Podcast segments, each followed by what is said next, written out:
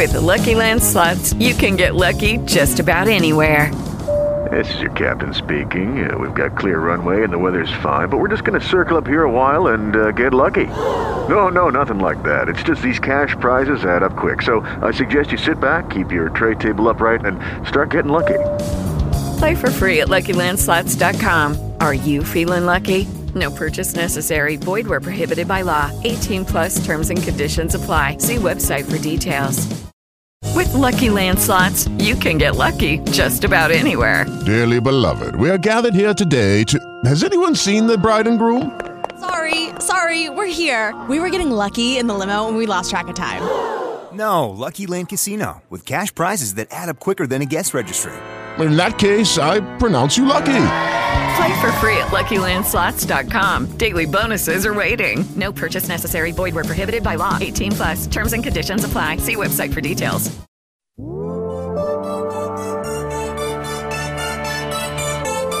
Here's your host, Alex Garrett. Welcome to March. Hey, it's Alex Garrett and Alex Garrett Podcasting. And we are on the adapting side of things today because, once again, we've got another brilliant mind who is helping people adapt to this current environment. And she's right in our backyard in Brooklyn. Mamie, thanks for joining our podcast tonight. Thank you so much for having me. Now, you are a CEO of Meeteor, and I'm excited because I sometimes feel like I don't talk to people in our own backyard. So what is Meeteor doing right here in Brooklyn and beyond? Let's start there. Great. Well, Meeteor is all about helping people have more effective and engaging meetings. And so we run meeting trainings and webinars and have lots of resources available to help meeting leaders as well as meeting participants, because it's not just up to a meeting leader to make sure that the meeting is engaging and productive and moves work forward. And I'm talking, by the way, Mamie Kanfer Stewart. So tell us a little more. So we're in this pandemic still. We've got the Zoom fatigue going on, and I feel like you guys are doing incredible things to help aid, less Zoom fatigue. So how are you transforming the Zoom and the virtual workspace right now? Well, the first thing I always tell people is that not everything needs to be a meeting, right? We have so many meetings back to back. So many of our calendars are just packed with meetings. And when we're meeting in person, that still feels overwhelming, but there's a lot of benefits that come from meeting in person where you get to build relationships, you get to, just to move into a new space, leave your desk and go into a different office. Sometimes there's food. You just get the energy flowing. And we don't get all that when we're on Zoom, right? It's not as engaging. You don't get the same energy. You don't get to move your body around. There's definitely no food unless you brought it yourself.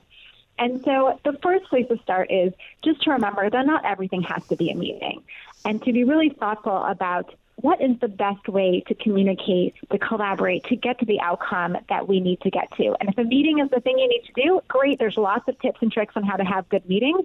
But if a meeting isn't the right thing or isn't the only way, then consider an alternative format.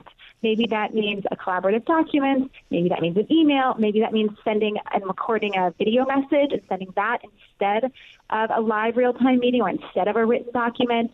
There's lots of other options that we can get into, but that's the first place to start, is just to question, do I need to have a meeting and does it need to be a video meeting? Do you think that's why, you see these stories of someone showing up in just their pajamas or something, that they may be wondering why even have this, so why dress up? Do you think that's part of the mindset when you see someone not dressed well for a Zoom? I think we're just experiencing a lot of overload and overwhelm, and all of our norms are being challenged right now, right? Like people before, I've worked remotely for a long time, so there was a time where I was working from home and working remotely, and I would never have my kids coming into the background, right? They would be away at school. I would be in my office and, in my home and have quiet. And now we just can't help all of those interruptions. We can't help it when our kid comes in because they need help with the computer and they're on their Zoom school. We can't help it that the dog is barking in the living room at who knows what. Like we're not used to being in these spaces, and so all of our norms have just changed. And that includes our norms for getting dressed, right? Like, you know, no one can see you from the waist down. So I think it starts with, oh, I'll just leave my PJ pants on. And then, oh, no one can really tell if I did my makeup and my hair today, so I'm just not going to do that. And slowly we've become accustomed to just not having the same formalities. And I think the big question will be, do we continue to have a more casual workplace? And we were already on that trend in many offices anyways, even when we were meeting in person. But will this trend continue? Will we end up having more casual workplaces in general when we do return to office work? Or are we going to kind of shift back to a more formal attire, more formal expectations? I don't know. I mean, I have my own hopes for that. But, you know, I don't think PJs have a place in the office. But I do think that there's room for a more casual look in general. Well, let me point out something with the workspace. You know, a lot of these NBA coaches, their workspace is courtside. And we know normally are used to them dressing up and really getting, you know, decked out for their game that night. These guys are wearing sweatpants on the sideline. You know, got Thibodeau on the Knicks. You got all these other guys. And I'm like, what happened to the NBA coach? They used to dress up for every game. Yeah, this is the new world we're in, right? Like, all of our norms are being challenged. Everything that is the way it used to be is kind of up for grabs now. So, you know, it's all about making ourselves comfortable, especially when everyone is so overloaded and so stressed out, right? Like, the last thing we need is to be, you know, frustrated and overwhelmed and then also feel like we have to perform and do all these other things that feel superfluous to us. And so I think that gives us an opportunity to really revisit how we are making choices, you know, in our workplaces and in the work that we're doing. So how does Meeteor help those workplaces be successful? Are you literally telling them don't have all these meetings? Are you telling your clients that? Sometimes that is definitely a benefit of getting to work with me and going through some of the trainings, is to talk about, why do we even have meetings to begin with? What are we trying to accomplish? And even that little nuance of shifting your thinking from, why am I having this meeting? Which many times the answer is to do something, to brainstorm, to discuss, to review, to plan, to whatever it is, into what's the outcome of this meeting that I'm trying to achieve? And when we shift to thinking about what's the noun, what's the outcome, what's going to be different at the end of this meeting, it starts to create a path that says, all right, this meeting is meant to accomplish something. So what do we want to accomplish? Because accomplishing a conversation doesn't really help us. We want to accomplish something, meaning maybe there's a decision that we're going to walk away with, or maybe it's a list of questions that we need to answer in order to move this project forward, or maybe it's just that we are all going to have stronger relationships because we haven't actually talked to each other or been in person with each other for months on end, and so we just need some time together to strengthen our relationships and get to know each other again. But whatever it is, focusing on that desired outcome instead of just the activities or the thing you're going to do in the meeting is the first place to start. And once you start getting clear on those outcomes, it starts to become a lot easier to realize, oh, maybe we don't need to have a meeting just because we put it on our calendar. Oh, maybe we don't need to have all these recurring meetings. I mean, we should revisit why we're having this, you know, weekly check-in. What is that really all about? And one of the benefits of thinking this way is you can start to have fewer meetings, and the meetings that you do have start to become more productive and more engaging. Okay, so you get rid of the meetings per se. How do you still build sort of a structure and sort of camaraderie with your colleagues even without the meetings? Well, it's not that you have to totally get rid of meetings, but separating out what you want to accomplish in the meeting from the format of the meeting is the thing I want to hammer home here. So sometimes what we need to accomplish can happen without a meeting. So if what we're trying to accomplish is a brainstorm list of ideas for, you know, how we're going to handle our upcoming staff retreat because we can't do it in person and we want to be creative, you don't need to be on a Zoom to be able to do a brainstorm, right? That's something we can send a Google document and say, hey, can everybody just put in some ideas? There's a couple prompts in there. And, you know, maybe we'll have a meeting, but it'll only be a 20-minute meeting to go through and prioritize the list of ideas of things that we want to consider. So we can do other ways of collaboration to start moving work forward before we have to jump into a meeting or as a follow-up to a meeting. If you want to build relationships, meetings are a great way to do that, but then make the meeting either fully about relationship building and say, let's have an hour-long just hangout. And I actually suggested this to a client last week. That instead of trying to build in relationship time in every single one of your meetings because you just feel like you have to say hello and what's going on and tell me about, you know, your weekend, which is great, but can also feel kind of superficial, or can start to like bleed into your meeting time, and suddenly 15 minutes in, you're like, oh my gosh, we haven't even started our agenda yet. Instead of trying to do that during the week, why not have a standing weekly, 5 p.m. drinks? And at the end of the day, everyone is invited to grab a beverage of their choice, whether that be your 15th cup of coffee or a glass of wine, and have an open Zoom call. And anybody who wants to hop on can hop on. And it's just time to like hang out as if you were all going to go grab a beer after work. And that can be one way that people can stay connected, can have those casual conversations, right? There are other ways too, like using a Slack channel or a Microsoft Teams channel where you post pictures of your family time, or videos of your kids when you're outside hiking, or, your dog is doing something funny on the floor. But there are ways that we can build and connect and stay human without having to do it in all of our meetings that are really designed about moving work forward. So you wrote this book, by the way, talking about Mamie Kanfer Stewart, CEO and founder of Meeteor. This is interesting because I'd rather just have the camaraderie, and Zoom fatigue is a real thing, and so maybe meetings would be lesser, and we just got to build that structure around sort of the less meeting environment. But you wrote this book called Momentum, Creating Effective Engagement and Enjoyable Meetings. So I have to ask, I'm guessing the pandemic inspired this, and maybe your own experience inspired this book. Well, my experience definitely inspired the book, not so much the pandemic, but I grew up in a family business, and so I learned how to do meetings when working inside of that environment. And then when I left that space and moved into the nonprofit sector and started working at other organizations, I was shocked at how poorly meetings were run, because I thought everybody knew how to do a meeting. These things we go to meetings all the time. Of course, people are trained. Of course, we have learning materials on how to have good meetings. And when I discovered that, oh no, that's not true. Most organizations do not train their people on how to have good meetings. Most MBA programs and business school programs don't teach you how to lead a meeting. And I say that having gone to a graduate program for a master's in business. Meetings weren't anywhere on the agenda of our learning journey. And yet we expect people to know how to do this, and we have them all day long.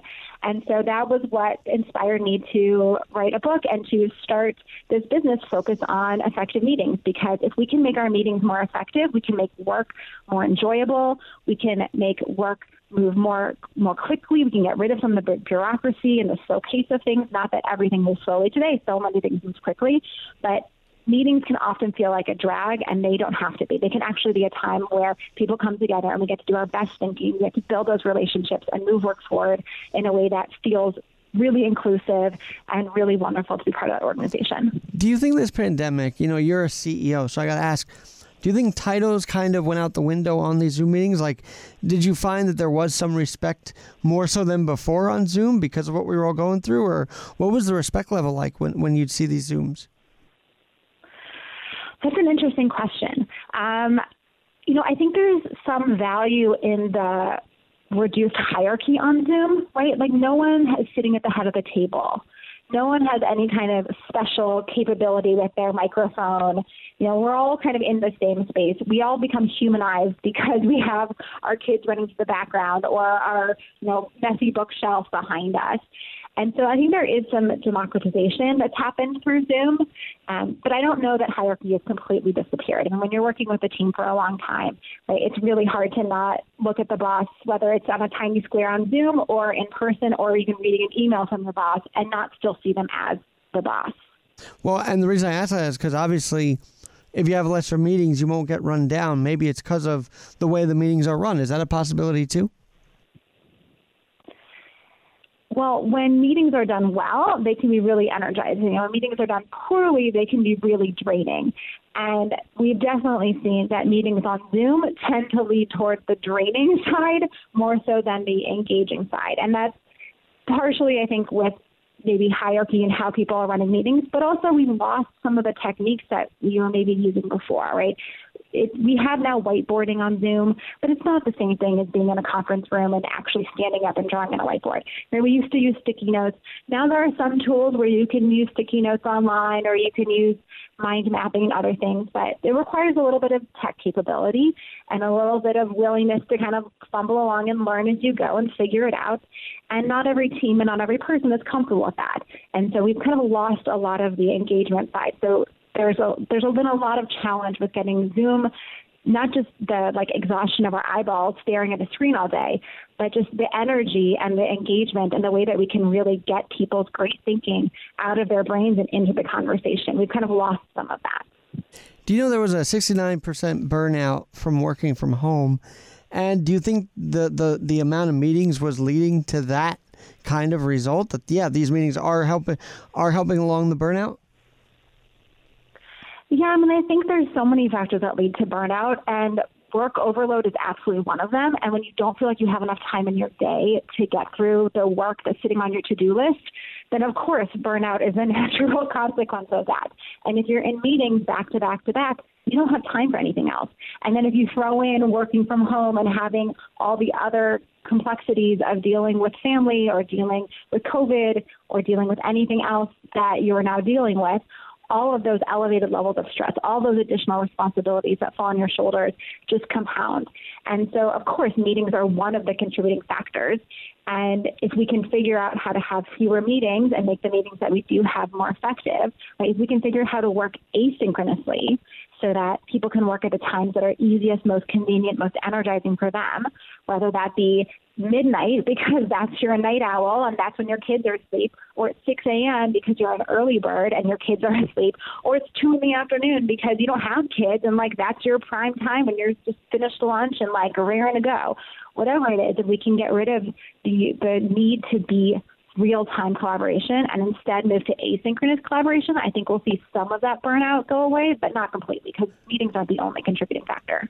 So how many meetings in a day would you say you were having on Zoom heading the pandemic? And then maybe now, have you utilized these practices in your own company to alleviate the meeting space for Meeteor staff as well? Well, we were always a digital company, always working remotely, and all of our clients we work with remotely. So we were having Zoom meetings way before the pandemic, and we will continue to have them way long after. So I'm not sure that we're the best case study here, but I will say that clients that I've been working with have seen a big shift. Many of them were fully in person before and had to shift to a fully remote now just about a year ago. And so for them, it has been quite a change, and learning how to do effective meetings virtually has been a big learning curve. And now what we're talking about is how do you have hybrid meetings? So because so many organizations are now thinking, well, maybe we're going to require everyone to come back fully in person. Maybe we're going to allow people to work remotely or work from home 1 or 2 or 3 days a week, or maybe we'll have some people in the office and some people out. So what does it start to look like when you're not all on Zoom? Because that has its own set of complexities when you have some people in the room together and some people on the screen. And some people by phone, which also adds to it a little bit. I want you to expand on that, because the clientele, when they implement your practices, they must really be grateful for it. Like, they're probably even shocked. Would you say they're kind of shocked that, wow, less meetings are working? Yeah, I mean, I love it when our clients have these big aha moments, right? And sometimes it's when it's, oh my gosh, we don't have to have a meeting. There's another way that we can collaborate. And I just had this conversation with someone last week around sending asynchronous video messages. And instead of having to have a meeting, you can record yourself. Or instead of having to write this really long email or memo explaining something, you can record a video message on your phone and email that to people. And that could sometimes take the place of a meeting. It's just like, oh my gosh, this is amazing. How come I never thought about this? And that feels great. And then there are lots of little ahas, too, where people say, oh, my gosh, yeah, if we just ended our meetings by saying, what are our next steps? What are the key takeaways that we need other people to know about so that they're all, you know, anyone who wasn't here kind of knows what's going on? And what are the decisions we made? And can we actually write that down so the decision's documented, and 2 days or 2 weeks later we don't go, wait, what was that decision? I thought we said this. No, I thought we said that. Sometimes it's just those little things of ending your meeting with closure by recapping what are the next steps, what are the decisions, and what are the key takeaways. popping those into an email right then and there in the meeting and sending it out to everybody who needs to know, that kind of thing can also just reduce the number of meetings you have, or at least reduce the number of emails and Slack messages back and forth of who's doing this and wait a second, how come that didn't get done? All of that other stuff that comes after the meeting can take up so much time and energy. And if we can simplify the follow-up because the meeting itself did a better job of bringing closure and clarity, then that's another big aha that people like to have, that people seem to have. And it feels like even though we still are having meetings, the work between the meetings has suddenly gotten reduced. Well, in addition to this whole idea of not having a lot of meetings, I also have to ask then, the individuals, you have individual clients where maybe they're nervous about being on a Zoom. Maybe they have anxiety about being during these meetings. How do you coach those that might be anxious getting on a Zoom and having people see them? Yeah, I haven't had any clients who've been that articulate about their concerns with getting onto Zoom, but I have talked with clients who've said, like, is it okay if we turn our cameras off? Do we have to have our cameras on all the time? Can we have just a phone call? Is it weird to just do a phone call? Is that allowed anymore now that we have video capability? Am I being rude if I just set up a phone call? And the answer to all that is absolutely. You do not need to have cameras on all the time. There's times where being able to see people is really helpful. If you're having a difficult conversation or you really need to be able to look someone in the eye or see their body language, then having a video is great. If it's the first time you're meeting someone, you're onboarding a new potential team member, right? Those kinds of things. You want to, of course, see someone on the screen. But if you're meeting with the same people over and over and over again, if you're not sharing a document, if there's no reason you need to be looking at each other, there's no reason to be looking at a screen, you can schedule a phone call or leave it as Zoom, but just have everybody dial in and turn off their cameras and make it a walking meeting. This has become one of my favorites is now anytime that I'm meeting one-on-one with someone and it's not, there's no reason we need to have our screens open, especially people I'm familiar with who I work with all the time. I tell them, I'm going for a walk. You want to put your headphones on and join me for a walk? That's great. And I've had people say, oh, I hear the birds outside back in the springtime or I'll be like, okay, wait, hold on a second. I'm a little out of breath, so I just walked up a hill. And that's totally fine. We can use other modes of technology. We don't have to have our cameras on all the time. And it's perfectly fine to turn them off, even in the middle of a meeting, if you need to step away, if you have a child who runs in. Creating those norms with your team and talking to your team about being able to not have to be on all the time on your video is great. Like, have that conversation. Decide how you want to use video, when you want to use video. It does not need to be a big deal. You know, you're hitting on something that I like to talk about, which is adaptation. So you're telling us even the Zoom meeting can be adapted not to have the camera on 24/7. Is that what I'm hearing? Absolutely. That's why there's a camera off button, right? You can turn your camera off. And I literally did this today.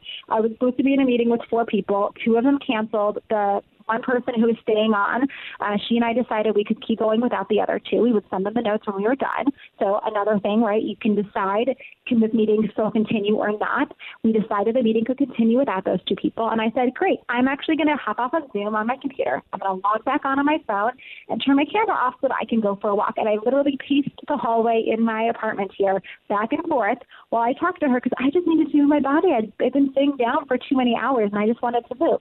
And she and I have had many meetings together. We know each other well. And she was like, great, that's totally fine. I'll see you in a second. And I hopped off the Zoom call on my computer, hopped on through my phone, put my headphones in, stuck my phone in my pocket, and paced back and forth for half an hour. And it was great.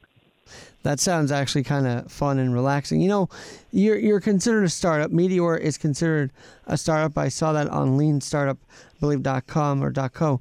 But the tech startups are really booming. So how do you guys at Meeteor set yourself, you know, above those competitors that are startups in the tech space right now? So we're not a tech company. We did have a tech platform at one point, and we decided that the better way that we could serve our customers is by helping them on the people side and really giving people the right skills and competencies to lead effective meetings and to participate in meetings and contribute effectively. And so we don't compete with the technology teams now. We see ourselves as a complementary to them. So if you're using Meet, if you're using Zoom, if you're using Slack, if you're using Microsoft Teams, and those tools are great. They all provide amazing technology that allow us to collaborate, to connect, but you want to figure out how do they help my people really get the most out of these tools, right? Because it's not just about showing up on a screen and suddenly your meeting is great, right? It's not just like, oh, I can now chat to people and now I know exactly what to say and how to say it.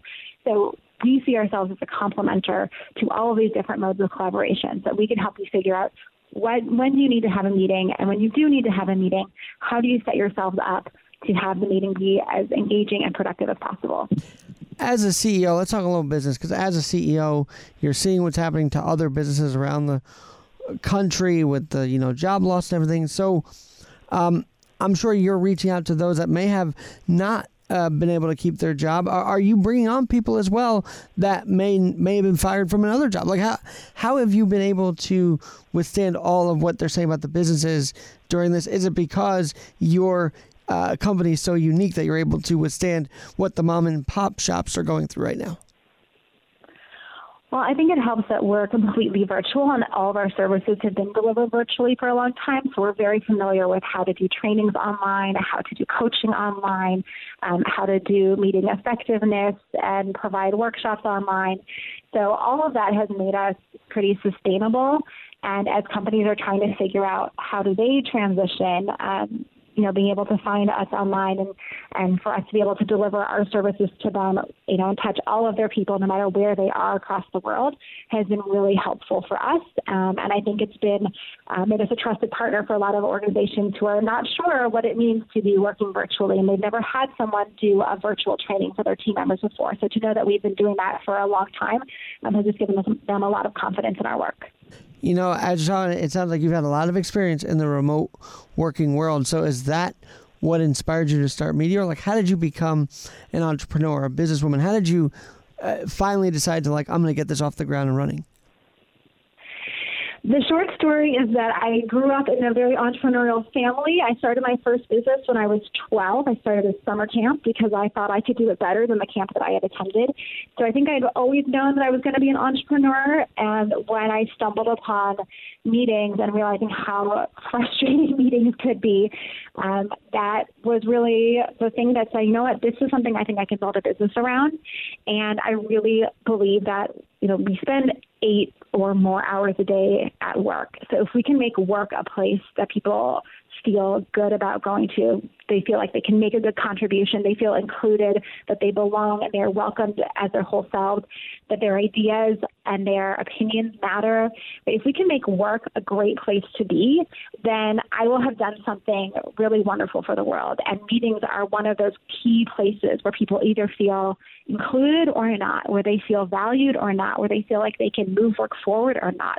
And so when I stumbled upon this little insight that meetings are a major pain point for companies, a major pain point for people, and also something that it's not rocket science, right? These are skills that everyone can develop.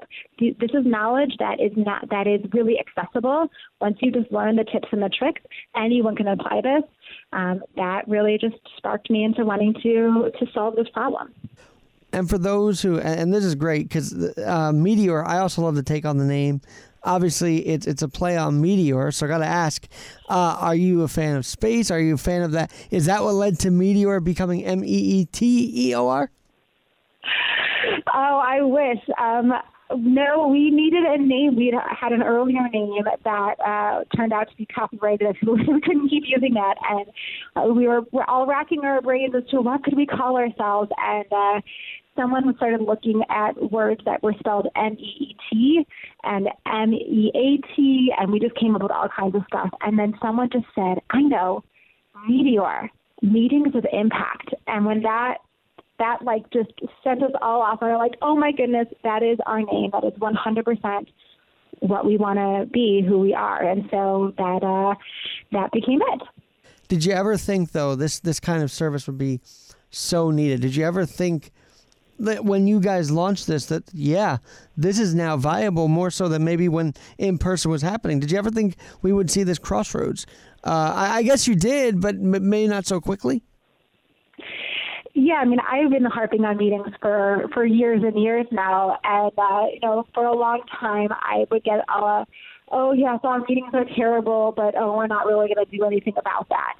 And the pandemic has really changed that, because all of the things that made meetings bearable before disappeared, right? We talked about this for a second on, you don't get to move your body, you don't get to go to a new space, you don't get to see your colleagues in person, just, kind of schmooze it up a bit. All of that disappeared. And so suddenly we couldn't really handle the crappy meetings we were putting up with before. So, I didn't expect that there'd be a pandemic. I didn't expect that the pandemic would spark people to really revisit how they're doing their meetings. But I'm hoping that the changes, and I'm confident the changes that our clients have been experiencing through our trainings and the changes that people are making on how they meet will last into the future and make our future meetings and our in-person meetings so much more effective and more enjoyable. And since we're both from New York, I got to ask you personally, being in New York during this whole time, it's been different for us than across the nation, wouldn't you say? Of course. I mean, being in Brooklyn when you're in a tiny apartment and don't have outdoor space is not easy. And my family and I actually left Brooklyn after a bit of being in New York, and we moved into my parents' house in Western New York State, because I have two little kids, and we decided that we needed, we had a place to go. We decided we could benefit from having some outdoor space as well. So, we still have friends back home, and we're really excited about the time when we can come back to Brooklyn and be in our home again and be with all of our stuff and be with all of our community, because Brooklyn is an incredible place. And it is a hard place to weather the storm of a pandemic. It is not like anywhere else in the country, for sure. It's also been home to like this rise in businesses starting up. Literally, it's been like sort of a startup alley over there. And I'm glad you mentioned coming back, because how do you, Mamie, implement everything you've learned in the pandemic into the workspace when in person happens again? So, that's a good question. I don't know how everyone else is going to do it. Again, my team is all remote, and so we don't have a return to the office expectation. We're going to continue to work remotely as we were before. But I know many of my clients are thinking about this and what does it look like? What does it mean for technology needs in our conference rooms? There were a couple of clients before where I would call in and to work with them, and they were all sitting in one room in person. And that's super different than if three of them are sitting together in person and three of them are on their own Zoom calls and I'm on Zoom, and how do we make that work? So it's something that we've just started exploring with some of our clients, as they're now thinking about what does that return to the office look like for them. So I don't know how else to answer that question than to say it's something that we're working on. And I'm sure you're going to guide them every step of the way. And so, yeah, it's just been very cool to get to know you, because I could see the passion for it. I could see the passion for Meeteor. One thing that did cross my mind, though, because I've seen stories of people investing in these different companies. And so if people wanted to help you get further off the ground, how can they do that? Well, I would say a couple of things. The first is check out my book, Momentum, Creating Effective, Engaging, and Enjoyable Meetings. Buy a book for yourself. Give a book to a manager, to a colleague, to someone who could benefit from learning how to do better meetings. Secondly, we run workshops and trainings on meetings. And so, again, all of these skills are super practical and applicable to meeting leaders, to meeting participants. It's not rocket science. You don't have to have any kind of special facilitation, collaboration, magic in your hands. We make it really applicable and accessible. And so that's the other space I would say is, if you need help or if you know people who could benefit from meeting trainings, to check out our trainings online. That's really the best thing you can do. And what is the website, just so I can get it out there? Yeah, it's Meeteor.com, Meeteor.com. And one last thing, are you a lifelong New Yorker, or did you move here? What's your New York connection like? How did you get over to New York? Were you born here? I was born in Akron, Ohio, did a little tour of the Midwest, a little time in Europe, and then came to New York 13 years ago. And Brooklyn has been my home for all except for this little short of stint of the pandemic, and I can't wait to get back. Well, hopefully we can welcome you with open arms. The whole city can when you come back. What's one thing people may not know about you, Mamie, that you'd be willing to talk about here? I always ask my guests that. One thing people may not know about you. Ooh, well, there's so many things I could say, but the thing I'll share is that I am a musician at heart. I play three instruments. I love making music. It's one of my ways of relaxing. It's one of the ways that I love to bring people together and build community. And there's nothing more fun than leading a piano sing-along. So I love music, and I love making music. And I wish meetings could all have start and end with music.